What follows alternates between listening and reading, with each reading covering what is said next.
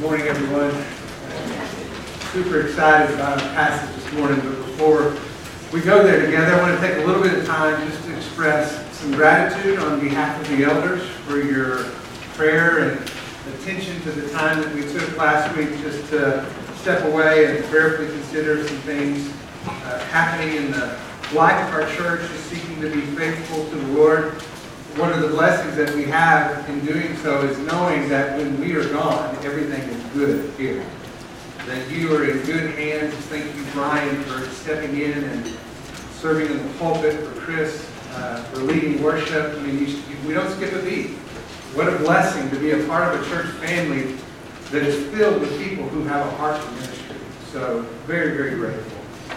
In the weeks and months to come, I hope just to share things over time that uh, God spoke to us and during our time. But I want you to know that a lot of what we walked through together was based on things that we heard from you. The great input from staff, from ministry leaders, and I want to affirm with you again that you are always welcome to share your thoughts and insights, things that are on your heart that you want us to be in prayerful consideration of. We welcome that input and can assure you that we spend time prayerfully considering each of those things. Now, that being said, we also realize that we're not going to be able to please everyone all the time. Um, I've been in leadership in several different capacities. I know John Maxwell's written a book, talked about the irrefutable laws of leadership. Well, I have one of my own. And it is that as a leader, you cannot avoid disappointing some of the people most of the time. That's according to Todd. But incredibly hard for somebody who's a people pleaser like me. I want to please all the people all the time. But in leadership, we realize that it's just not possible. But I do want to assure you that we do take, give thoughtful, prayerful consideration to each of the things that you share with us, things that are on your heart. And our priority is really simple. And I think that's maybe a blessing in the life of our church world today. We kind of operate along the lines of uh, a simple church philosophy. We're big on people, not real big on programs.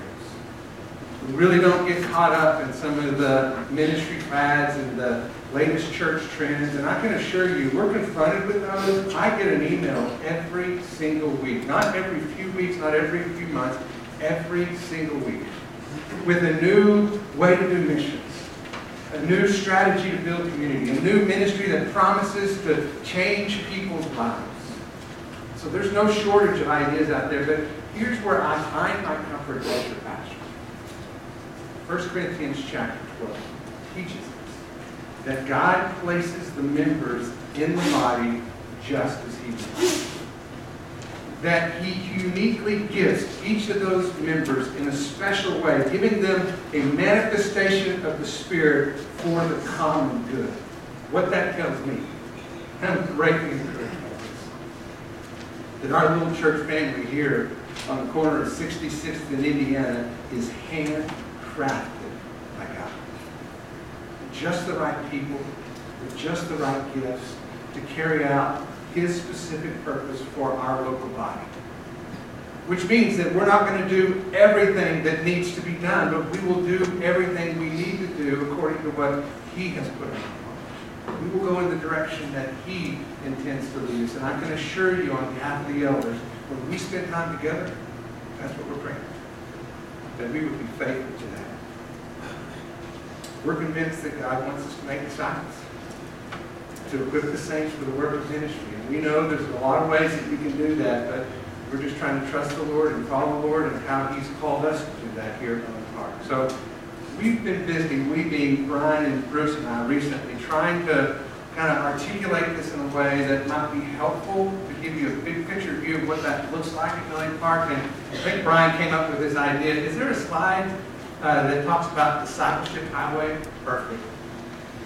So this is kind of a, an illustration of what this looks like at Millennium Park Church. So if you think about it in terms of a highway, you know that to enter onto a highway, you have to have an on-ramp, right? So the on-ramp into discipleship at Millennium Park Church is what happens right now. Sunday morning worship. You enter into the life of the church through our corporate service together where we come as a body of believers to worship and praise the Lord together. We consider it the on-ramp, but not exactly the road to discipleship because we believe that discipleship depends on relationship. And it's just hard to really get to know people on a Sunday morning large group setting. Um, we don't know each other's stories that well. We are kind and hopefully greet each other well, but discipleship occurs once you move into the life of this body. The slow lane, we'll call it, that's where we enter in easiest onto this discipleship highway, is what happens on Sunday morning ABS. It's easy. It's during the first hour. There's childcare provided. There's several options for you to get involved in. It's a little bit slower because there's limited time and there's people moving as they try out other classes, which we encourage them to. But it is a pathway into discipleship here at Millennium Park because we're spending time in God's Word. We're praying with and for one another. So that's where you get started. But eventually, we want to move people into the fast lane of discipleship. And at Millennium Park, that's our small groups. I think Brian did a survey recently, and almost 150 people in this little church are involved in small group within the life of his body. That's pretty remarkable. And we believe that's really important in the life of our church because in those small groups is where you begin to share life together. You begin to open your heart with one another. You're still spending time in God's Word, but you're just prayerfully considering how does this apply to the situation that we're in in our marriage, or in our family, or in our job, and we are very uh, intentional about caring for one another. There have been situations where people have lost loved ones, and those small groups have rallied around them like a deeply connected family. That's the way it should work. And that's why they're important. But over time, there may be opportunities to move into the HOV lane. If you've been on a highway, you know you have to have multiple people in your car, right? Well, the HOV lane at Millennium Park Church can have different forms over time. Right now, there's a pilot group in place looking at a ministry called Regeneration. Regeneration is a 12-month discipleship recovery program. It's intended to help people find hope in the midst of hurts, habits, and hang-ups. And we know that we've said before, this is a hospital for the hurting. So this is a ministry under consideration for how we might best care for the hurting.